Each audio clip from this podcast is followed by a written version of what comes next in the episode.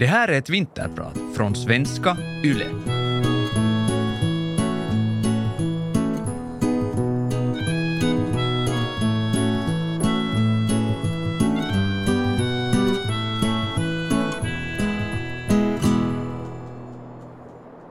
Det är kallt och dunkelt inne i det låga tegelhuset i förorten till Johannesburg.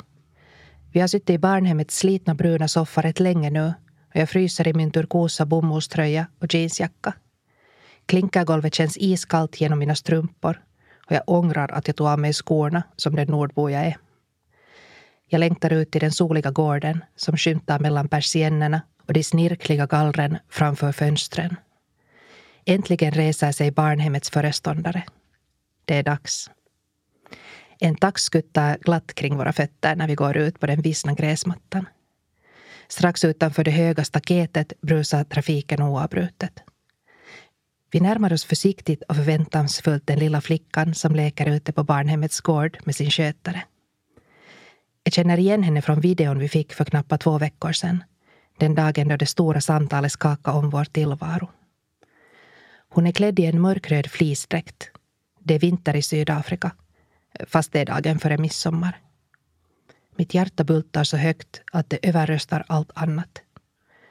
När flickan får syn på oss blir hon skräckslagen och klamrar sig gråtande fast vid sin skötare. Vi sätter oss en bit ifrån henne, osäkra på vad vi ska göra. Hon har sett oss på foton och på video och förstår genast vem vi är. Vi är hennes nya mamma och pappa. Och hon är vår hett efterlängtade dotter. Jag heter Jonna Sundberg. I våras ställde jag upp i tävlingen Lyssnarnas sommarpratare och kom på andra plats. Ett stort och varmt tack till alla er som röstade på mig. Ni gjorde mig gladare än ni kan förstå. Jag kommer att vinterprata om hur det är att bli förälder genom internationell adoption. Någonting som på senare tid har kritiserats rätt hårt, men som i vårt fall varit en underbar upplevelse.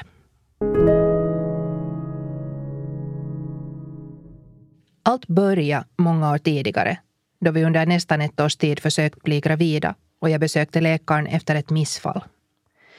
Ni är här på grund av barnlöshet, konstaterar läkaren utan att lyfta blicken från sin datorskärm. Barnlöshet. Det var första gången ordet uttalades och det kändes som ett slag i solarplexus. Jag försökte återfå fattningen och förstå vad läkaren talade om. Jag hade aldrig tänkt på oss som barnlösa. Vi hade bara inte ännu lyckats bli gravida men det var ju helt klart att vi skulle få barn. Nu påbörjades ändå undersökningar som följdes av befruktningsbehandlingar. Hormonsprutor, gynekologiska undersökningar, räknande av dagar, ovulationstest, läkarbesök där våra intimaste angelägenheter diskuterades och knapprades in i journaler. Hoppet som väcktes och alltid krossades. De välmenande men ofta klumpiga och sårande kommentarerna och råden från vänner och bekanta. När tänker ni skaffa barn då? Skulle det inte vara trevligt med en sån här liten krabat? Har ni provat på hostmedicin? Och akupunktur? Jag mådde fysiskt illa, fick svindel och humörsvängningar av de starka hormonerna. De gjorde också mitt spikraka hår lockigt. Jag kände mig oprofessionell då jag alldeles utan förvarning och orsak började gråta under ett möte på jobbet och måste gå ut. Så småningom började jag förakta min kropp för att den gång på gång svek mig. Hur kan jag inte åstadkomma det naturligaste i världen? Ett barn. Behandlingarna avslutades då läkarna bedömde våra chanser som minimala. Efter samtalet grät jag i timmar. Jag hade reserverat hela eftermiddagen för det. Sen torkade jag tårarna, tog en dusch och gick på teaterrepetition. Men sorgen lät sig inte sopas undan så lätt. Några dagar senare hann den ikapp mig på jobbet där jag fick ett totalt sammanbrott, stängde in mig i ett avskilt rum och storgrät. Jag blev hemskickad via läkarmottagningen med sömntabletter och sjukledighet i tre dagar. Men den biologiska barnlöshetens sår lekte inte på tre dagar. Det läker nog aldrig, även om jag numera har ett underbart barn. För oss var adoptionsprocessen följande naturliga steg. Vi ville så gärna ha ett barn och det kändes inte viktigt hur barnet kom till oss. Vi anmälde oss alltså till adoptionsrådgivning som innebar att vi under ett års tid träffade en socialarbetare en gång i månaden. Vi berättade om våra familjer, barndomar, vårt förhållande, våra jobb och hobbyer, våra tankar om uppfostran, kärlek och rasism. Parallellt gick vi på infotillfällen om de länder Finland har ett adoptionssamarbete med för att kunna välja det lämpligaste landet för oss. Vi gick på läkarföreläsningar om alla tänkbara diagnoser ett adoptivbarn kan ha. Vi gick på förberedande kurser och diskussionstillfällen med adoptivföräldrar och vuxna adopterade. Rådgivningen avslutades med ett hembesök där socialarbetaren skulle avgöra om vårt hem var lämpligt för ett barn. Jag bakade bullar för att det skulle dofta som ett hem. I sin rapport rekommenderar vår socialarbetare varmt att vi skulle godkännas som adoptivföräldrar. När jag fick rapporten grät jag igen. Den här gången av lycka. Några månader senare kom beslutet från Valvira. Vi hade fått adoptionstillstånd. Under årets lopp hade vi kommit fram till att vi ville adoptera från Sydafrika. Dels för att vi själva uppfyllde deras kriterier. Dels för att adoptionssamarbete verkar fungera bra och väntetiderna inte var lika långa som för vissa andra länder. Det kändes också intuitivt rätt. Eh, fem månader efter adoptionstillståndet fick vi börja samla ihop dokumenten för vår ansökan. Det behövdes läkarintyg, utdrag ur brottsregistret, rekommendationsbrev från vänner med barn, en utredning av våra värdegrunder och vår tro, intyg från kurser, en blankett där vi kryssade i alla diagnoser vi var beredda att godkänna, brev till de biologiska föräldrarna och det viktigaste, ett fotoalbum som skulle beskriva vårt liv. Det liv vi kunde erbjuda ett barn. Adoptionsansökan skickades till Sydafrika i maj 2015, nästan exakt sex år efter att vi gift oss och påbörjade vår kamp att bli föräldrar. Även om adoptionsprocessen var lång och tung så var den ändå tusen gånger lättare än de fruktansvärda befruktningsbehandlingarna då jag till slut inte kände igen mitt glada och livsbejakande jag. Medan behandlingarna fokuserar starkt på mig och min kropp var adoptionsprocessen mer inkluderande. Jag och min man var jämlika. Vi var ett team. Då barnlöshetsbehandlingarna var som tyngst skrev jag en visa till mitt tilltänkta barn. Min saknade heter den. Senare fick jag möjlighet att sjunga in den på skiva. Visan åkte också med vår ansökan till Sydafrika där vår dotter fick höra den innan hon träffade oss. Sen dess har visan skiftat betydelse och tillhör vår dotter som ofta ber mig sjunga den vid läggdags.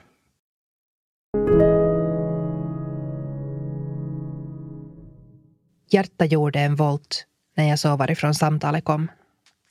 Jag försökte hålla mig lugn och tänkte att det nog säkert handlar om något annat. De behöver mer information, något dokument saknas. Jag hade så länge svarat alla som frågade. Samtalet kan komma idag, eller om en månad, eller ett år. Vi vet inte. Jag var på Hangö teaterträffs Roda lunch på Brankis soliga terrass, omgiven av glada och stojande teaterarbetare. Jag svarade och förstod snabbt att det var just det samtalet vi längtade efter så länge. I Sydafrika väntade en liten flicka på tre år och nio månader på oss. Hjärtat bultade nästan ut ur bröstet och tårarna ville tränga fram. Men jag kämpade för att hålla mig lugn och uppfatta allt det viktiga som sades. Jag sökte ögonkontakt med min man som för en gångs skull var på samma plats som jag.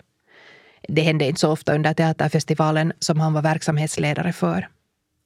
Han tittade frågande på mig, jag nickade och han förstod. Efter samtalet stod vi och höll om varandra mitt i vimlet. Vi skrattade och grät samtidigt och vänner samlades omkring oss för att höra vad som hänt. Lyckotårarna rann. Alla visste hur länge och innerligt vi hade längtat efter den här dagen. Adoptionsbyrån hade skickat oss all information de hade om barnet, foton och en video per e-post. Nu gällde det att komma till datorn så fort som möjligt. Vår dator användes av festivalens biljettförsäljning och det var flera timmar tills den skulle vara tillgänglig. Det struntade jag i och störtade in i biljettältet, satte mig bakom datorn och började läsa. Publiken fick vänta på sina biljetter. På kvällen satt jag på vårt rum, beställde in en pizza och tittade om och om igen på videon vi fått. Jag ville inte gå ut och träffa någon. Jag ville bara vara ensam med den här lilla glada människan som var vår dotter. Jag försökte lära känna henne genom skärmen. Hur rör hon sig? Vad tycker hon om? Skrattet? Glimten i ögat? Jag läste i pappren att hon tycker om musik och dans och att hon är en liten skådespelare. Kanske det var därför de valt oss som föräldrar till henne. Tänk att vi i morse inte anade något Och att vi om två veckor skulle sova i samma rum med vårt barn. Det var mycket att göra innan resan och det var bråttom. Redan tio dagar efter samtalet skulle vi resa. Jag hade förberett mig genom att skriva listor på allt jag visste att vi måste hinna med. Vad vi skulle packa, vad som måste köpas. Jag meddelade min chef att jag inte skulle komma på jobb på måndag. Och faktiskt inte på ett helt år. Vi gjorde en video av vårt hem till vår dotter. Vi bokade flygbiljetter och boende, skaffade försäkringar, ansökte om föräldraledigheter, växlade pengar. Samtidigt oroar jag mig för många saker. Hur känns det för henne? Kommer hon att tycka om oss och acceptera oss? Hur ska jag veta och förstå vad hon behöver? Hur kommer hon att klara av resan till Finland? Kommer vi att knyta an? Tänk om jag bara gör fel. Tio dagar efter samtalet klev vi nervösa och förväntansfulla ombord på flyget.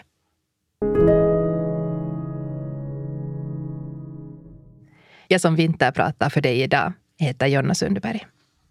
Så, där sitter vi nu på barnhemmets gård och känner oss lite hjälplösa inför det gråtande barnet. Vi har anlänt till Sydafrika några dagar tidigare, flyttat in på Allen Mansion där flera andra adoptivfamiljer också bor och haft möte med vår sydafrikanska adoptionskontakt Liesl. Personalen på Allen Mansion förundras över att vi kommer från Finland. But you're so funny, utbrister de och vi skrattar. Vi blir uppmanade att plocka fram saft och godsaker som vi tagit med.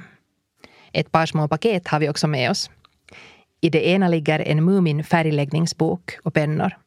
I det andra en leksakskatt som jag virkat till henne. Lilla en blir glad och sliter upp paketen. Godsakerna verkar också duga. Jag har fått tips från andra adoptivföräldrar att ta med såpbubblor. En lätt sak att leka med och få kontakt. Så vi sätter oss i gräset och blåser såpbubblor som lilla M glatt fångar och skrattar högt. Det är tydligt från första stund att hon är en liten person med stora känslor som bubblar till ytan omedelbart utan några filter. Om en stund vill hon också blåsa såpbubblor och sätter sig i min famn. Så småningom slappnar vi alla av lite. Vi skojar och fjantar oss för att locka den lilla till skratt. Hennes skratt bubblar fram otvunget och hon lutar sitt huvud mot min axel. Jag vågar mig på att försiktigt lägga armarna om henne. Giv pappa kiss, lirkar föreståndaren. Jag tycker det känns konstigt och förhastat att plötsligt kräva sån intimitet. Men lilla Em ger min man en puss. Sen också mig. Hon kallar oss hela tiden mamma och pappa. Det känns fint och svindlande. Hon har visserligen sett foton på oss och också videon vi skickade för några dagar sedan. Men vi är helt främmande människor för henne och hon för oss. Vi har längtat och väntat och önskat så länge. Men hon har aldrig bett om att få åka till andra sidan jorden med två främmande personer. Jag har många gånger sedan dess förundrat mig över vår dotters förmåga att anpassa sig till nya omständigheter med en axelryckning och glad nyfikenhet. Jag vill vara ärlig här. Man hör ofta om adoptioner där föräldrarna berättar hur de vid första ögonkastet kände en samhörighet och enorm kärlek till sitt barn. Att de genast kände att det var deras barn. Det kände inte jag. Jag kände visserligen att jag ville ta hand om det här barnet och lära känna henne. Men kärleken och vissheten växte fram mycket senare. Jag tycker det är viktigt att prata om det här eftersom man lätt kan känna sig misslyckad som förälder om man inte kan frammana de känslor man tycker att man borde ha. Man måste ge tid för anknytningen. Inte bara åt barnet, utan också sig själv. Vi fortsätter leka på barnhemmets gård. Lilla Em har sett ett foto där min man skuffar ett gubbarn i en skottkärra och vill också bli skuffad. Barnhemmet har plockat fram skottkärran och vi springer fram och tillbaka över gården med det skrattande barnet i kärran. Då vi åker tillbaka till vårt boende flera timmar senare är vi lyckliga, omtumlade och utpumpade. Följande morgon flyttar Lilla M in till oss. Skötaren, föreståndaren, socialarbetaren och adoptionskontakten sitter en stund i vårt vardagsrum men avlägsnar sig snart en efter en och vi tre blir kvar. Det känns overkligt. Tänker de verkligen gå och låta oss ta ansvar för det här barnet alldeles ensamma? Tänk om vi bara gör fel? Har vi säkert kommit ihåg att fråga allt? På eftermiddagen firar vi midsommarafton tillsammans med de andra familjerna på gården. som omgärdas av höga stängsel och en låst port. Lilla-Em har fått på sig en blommig klänning och ett diadem med vita blommor. Jag har också på hennes begäran lackat hennes naglar med samma nagellack jag har själv. Den lilla tösen skiner som en sol. Klockan sex är det redan beckmörkt och börjar kännas svalt. Det är trots allt vinter i Sydafrika. Så vi går in och lilla en får bada, vilket hon älskar. Vi klär på henne den nya mjuka pyjamasen och hon somnar utmattad på soffan med sin nalle i famnen och tummen i munnen. Mitt hjärta svämmar över av ömhet. Vi bär henne i säng och lägger oss bredvid henne. På natten vaknar hon i panik och förstår inte var hon är. Hon gråter och klättrar upp på mig, klamrar sig fast, vill nästan in under huden.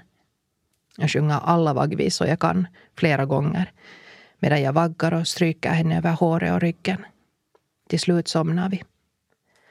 Och på morgonen känner jag att det inte finns något mer underbart än att vakna upp bredvid sitt barn som strålande utbrister Mamma! och slår armarna om halsen på en.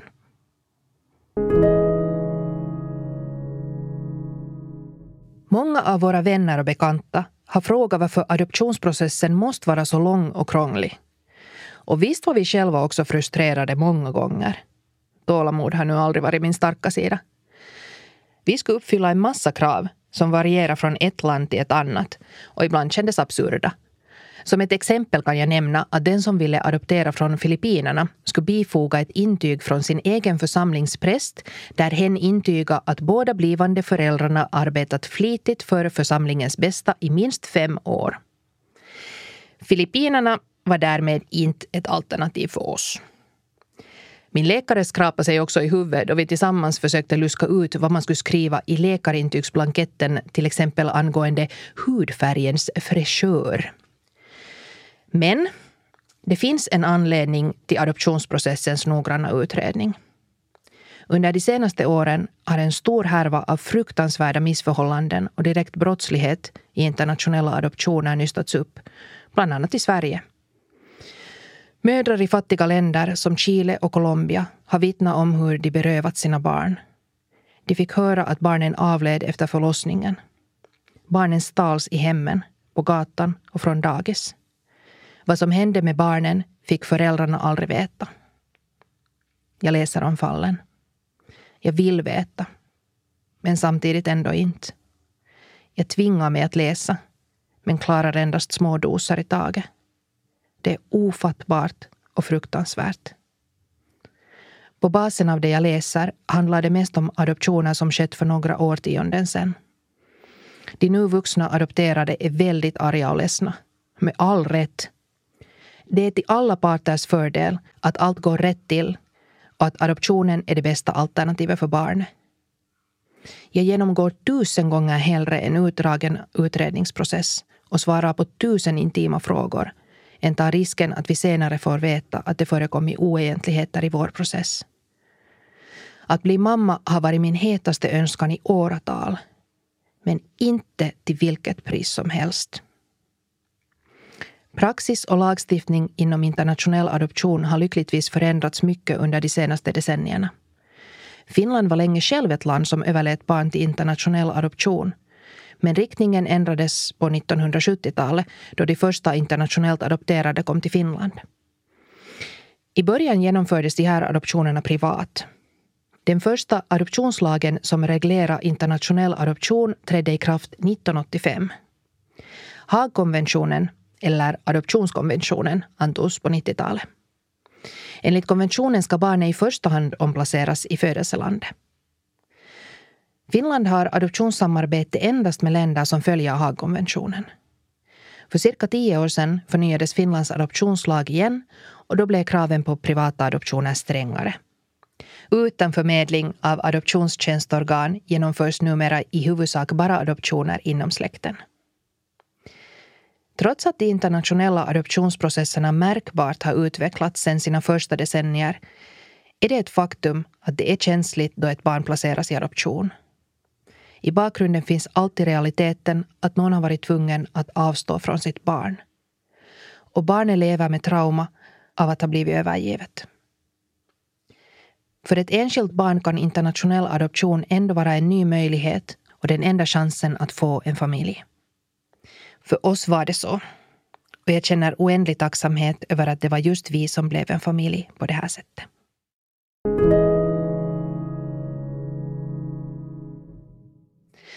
Rutinerna och ramarna kring internationella adoptioner ser helt annorlunda ut idag jämfört med 70 och 80-talen då föräldrarna kunde få barnet på Helsingfors Vanda flygplats utan att någonsin ha besökt barnets första hemland. Idag är det ett krav att föräldrarna besöker barnets hemland för att hämta barnet. Längden på besöket varierar från land till land. Allt från två veckor till ett helt år långt kan det besöket vara. För vår del handlar det om att stanna i Sydafrika i fyra veckor. Delvis för att det var den tid processen tog från behandling i domstol till att lilla M fick ett finskt pass och kunde resa till Finland med oss, sina nya föräldrar. Men delvis också för att vi skulle ha möjlighet att bekanta oss med den omgivning och kultur vårt barn härstammar från. Det gjorde vi så gärna. Huvudsaken var förstås ändå att lära känna varann och lära sig bli en familj. Lilla M som bott på barnhem hade aldrig levt i en familj och måste lära sig vad det betyder och hur det fungerar. Att ha två föräldrar som alltid finns där och fokuserar helt på dig. Fyra veckor i Sydafrika gav oss lugn och ro för det. Hemma i Finland väntar släkt och vänner som stött oss och levt med oss genom hela processen. De var otåliga att få träffa lilla M och skulle knappast ha låtit oss vara för oss själva speciellt länge.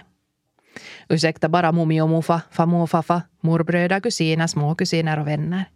Men vi trivdes i vår Sydafrika-bubbla. Vi hade en egen lägenhet där vi lagade mat, diska, tvätta, bada, titta på TV. Och en gemensam trygg gård där en grill, eller brai som det heter i Sydafrika, stod het varje kväll. Familjerna åt tillsammans och barnen lekte. Det var lätt att börja skapa trygga rutiner. På dagarna gjorde vi utflykter. Vi besökte Elephant Sanctuary där elefanter räddats från dåliga förhållanden och nu fick vård och anpassades för att en dag kunna återvända till det fria. Jag minns hur jag stod med ryggen åt en enorm elefant, sträckte min hand bakåt och hur elefanten då greppade mina fingrar med sin överraskande mjuka och lena snabel och följde efter mig. Vi åkte linbana till toppen av ett berg med hisnande vyer och exotiska proteablommor. Vi besökte ett vilddjursreservat där vi körde omkring bland lejon, noshörningar, zebror, giraffer, antiloper och många andra djur. Och där vi fick klappa lejonungar. Vi besökte kulturbyn Lesedi där de olika stammarna och deras kulturella särdrag presenterades med hjälp av sång och dans. Vi promenerade till den stora Nelson Mandela-statyn som beskyddande breder ut sina armar över Pretorias röda marker och vi åkte golfbil runt omkring Pretorias enorma zoo. Vi skapade minnen. Vår familjs första gemensamma minnen som vi ofta återvänder till. Och vi förälskade oss i Sydafrikas skönhet och mångfald. Däremellan testades vi hela tiden av den unga damen. Och det är ju klart, vi var helt främmande människor för henne och hon måste testa gränserna. Vad händer om jag gör så här? Vad händer om jag inte lyder? Igår blev konsekvensen si, gäller samma idag. En dag då vi promenerade i Pretoria fick lilla M ett fruktansvärt raseriutbrott eftersom jag bad henne hålla pappa i handen då vi gick över den livligt trafikerade gatan. Tårarna sprutade ur hennes vackra stora ögon och hon skrek som en stucken gris. Folk stirrade och talade förbi oss direkt till barnet. What's wrong baby girl? Det kändes som om de trodde att vi antingen kidnappat barnet eller misshandlat henne. Jag kände mig otillräcklig, som en bedragare. En känsla som blev alltför bekant för en nybliven mamma. Förmodligen handlade utbrottet inte alls om att hålla handen, utan bara om den lillas behov av att få avreagera sig. Men det kändes hemskt. När ovädret blåst över var flickan tillbaka till sitt glada, charmerande jag på nolltid. Vi talade engelska. Lilla M hade inte fått tillräckligt mycket språklig stimulans. Vuxna hade alltså inte haft tid att prata tillräckligt med henne och stödja hennes språkliga utveckling. Men lite engelska kunde hon och några ord afrikans. Ibland hade vi svårt att förstå varann men hon verkar vara van vid det och visa vad hon menar om orden inte räckte till. Vi märkte snabbt att lilla M hade otroliga mängder energi, ett stort behov av närhet och en stark egen vilja. Alla hennes reaktioner var stora och omedelbara. Allt kom ut på en gång och det gnistrade och sprakade om henne. Det var rätt tungt, men samtidigt visste vi att det betydde att hon började lita på oss. Adoptivbarn kan ibland vara ängsliga för att visa negativa känslor i rädslan över att bli övergivna. Något sånt har vi aldrig märkt hos lilla M, vår sprakasticka.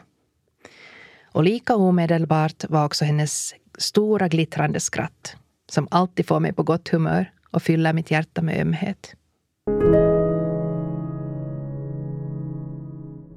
Efter fyra veckor i Sydafrika landar vi en solig julidag i Finland och i vardagen. Förväntansfulla familjemedlemmar mötte oss på flygfältet. Alla hade de längtat efter att få välkomna lilla Em i familjen. Hon viftade med en liten Sydafrikaflagga och allas känslor svämmade över. Vi kördes hem där kylskåpet fyllts med mat och paket väntade på vår dotter som förvånat undrade om det var hennes födelsedag. Hon for runt som en virvelvind i sitt nya hem, drog fram leksaker, hoppade i sängen och spelade på den gula ukulelen. Hon kände till hemmet från videon vi tittade på om och om igen i Sydafrika. Sedan föste vi vänligt men bestämt iväg alla. Det var viktigt att etablera vilka som bodde här och vilka som var gäster. Självklarheter för de flesta av oss, men inte för ett barn som aldrig levt i en familj förr. Att bli mamma kändes som att bli antagen i en hemlig klubb. Plötsligt öppnade sig en helt ny värld för mig och andra föräldrar delar med sig av den hemliga kunskap jag aldrig tidigare haft en aning om. Samtidigt byggde vi upp förtroende och en grundtrygghet som ett adoptivbarn saknar på grund av att hen förlorat viktiga vuxna och aldrig haft en bestående anknytning. Och så, på bara några ynka månader hade vi plötsligt blivit en familj. Det kändes märkligt självklart. Lilla Em lärde sig svenska med en rasande fart och dessutom en massa nya färdigheter. Cykla, lägga pussel, gunga, baka pepparkakor, göra halsband, sjunga Blinka lilla stjärna, åka pulka, gå på teater. Själv lärde jag mig var de viktigaste metrostationernas hissar låg.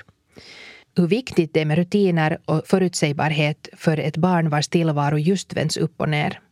Att tvättmaskinen var igång hela tiden och grunderna i att sköta och frisera det tjocka lockiga håret. Jag lärde också känna mindre trevliga sidor av mig själv och kände mig ofta som världens sämsta mamma då jag tappade nerverna med min virvelvintidotter. till dotter. Tålamod är varken min eller lilla Ems starkaste sida och det blixtrar ofta till för att lika snabbt gå om. Jag kände besvikelse, skuld och skam över att jag inte klarade av att vara den där lugna, vettiga föräldern när jag äntligen fått det efterlängtade barnet. Det var ändå underbart att utforska den nya tillvaron tillsammans med lilla M. Jag njöt av att se hur hon lärde sig saker, märka hur hon tänkte och resonerade, vad hon tyckte om, vad hon var rädd för. Allt var nytt och det blev väldigt många första gången som lilla M det ena och det andra. Hennes första möte med havet kommer jag ihåg. Hon stannade upp och utbrast hänfört. Mamma, titta så mycket vatten! När vi kom till stranden slet hon av sig kläderna och rusade jublande rakt ut i havet. Min modiga lilla skrutta. Idag dyker hon med huvudet före från bryggan på landet. Samma mod och glädje nu som då. Jag oroade mig från första början för rasism och visste att det var viktigt att bygga upp lilla Ems självkänsla. Varje gång jag smorde in henne efter badet talade jag om hur vacker hennes bruna hud är. Jag berömde henne alltid då jag kunde. Vad du kan, så söt du är. Titta vad du lärt dig igen. Så modig du är. När en pojke på hennes dagis konstaterar att hon är svart kontrar hon blixtsnabbt. Nähä är jag. Jag har vacker blun hud. Då kände jag stolthet över henne och att jag lyckats med något viktigt. Vi har hittills mött väldigt lite rasism och jag tror att den största anledningen är lilla M själv. Hon är en så avväpnande glad och charmig prick som sprider gott humör vart hon än går att det är väldigt svårt att se henne som ett hot. Till min glädje har jag upptäckt att hon har en förmåga att hitta vänner överallt och att hon är en omtyckt empatisk kompis. Jag hoppas att det kommer att hjälpa henne också i framtiden. Men visst har lilla en fått en och annan kommentar. Till exempel om att vi inte är hennes riktiga föräldrar och att hon inte får vara med i leken för att hon är brun. Då pratar vi och reder ut begreppen. Vi är hennes riktiga föräldrar, fast inte biologiska. Vi lyssnar, tröstar, tar kontakt med skolan och de andra föräldrarna.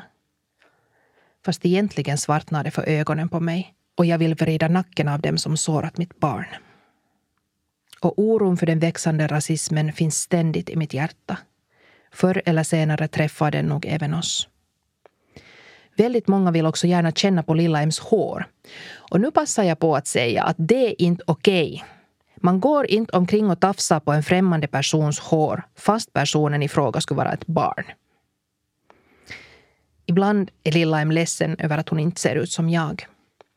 Då brukar vi prata om hur alla ser olika ut. Att det finns väldigt många olika hud och hårfärger. Och om hur alla ibland vill se ut som någon annan. Jag skulle till exempel göra vad som helst för att ha hennes långa smala ben. En viktig sak jag vill lyfta fram är representation. Det är oerhört viktigt att våra barn får se personer som ser ut som de själva gör på film, tv, teaterscener, som Finlands Lucia, som politiker, ja, överallt i offentligheten. Om de inte har förebilder som de kan identifiera sig med så är det svårt att se sig själv i motsvarande positioner.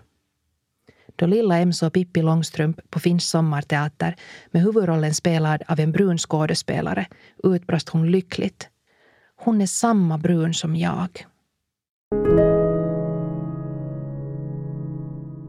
Min väg till att bli mamma var lång och ofta tung. Men jag är ingalunda den enda som kämpat med ofrivillig barnlöshet och en lång adoptionsprocess.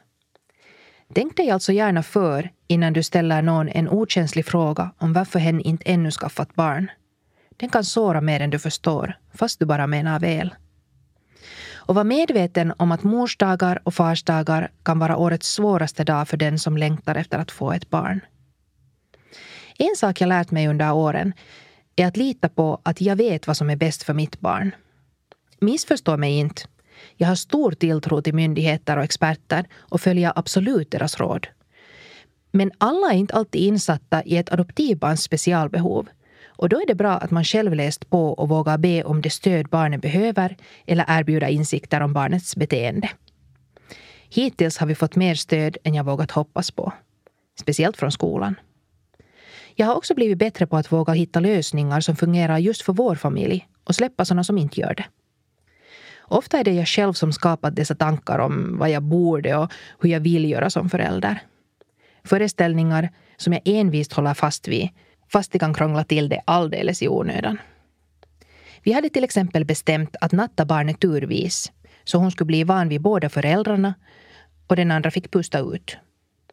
Men under en period slutade alltid mitt nattande med att både mor och dotter grät i varsitt rum på grund av stark separationsångest.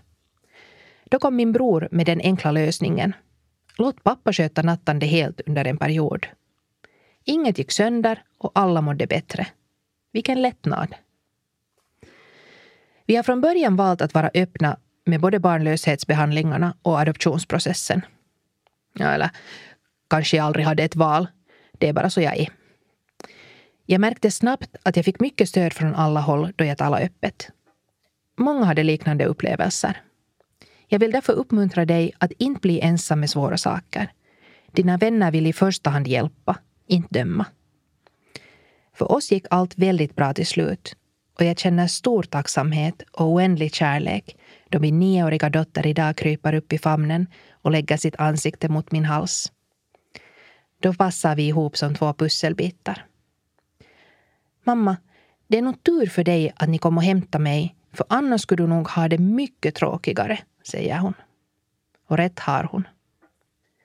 Jag heter Jonna Sundberg och jag vill tacka dig för att du har lyssnat på mitt vinterprat.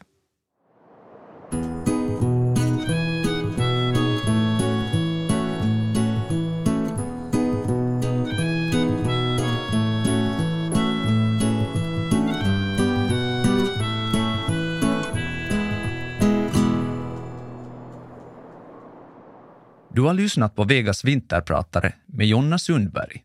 Redaktör Thomas Lundin. Vegas vinterpratare görs av Paradmedia för svenska YLE.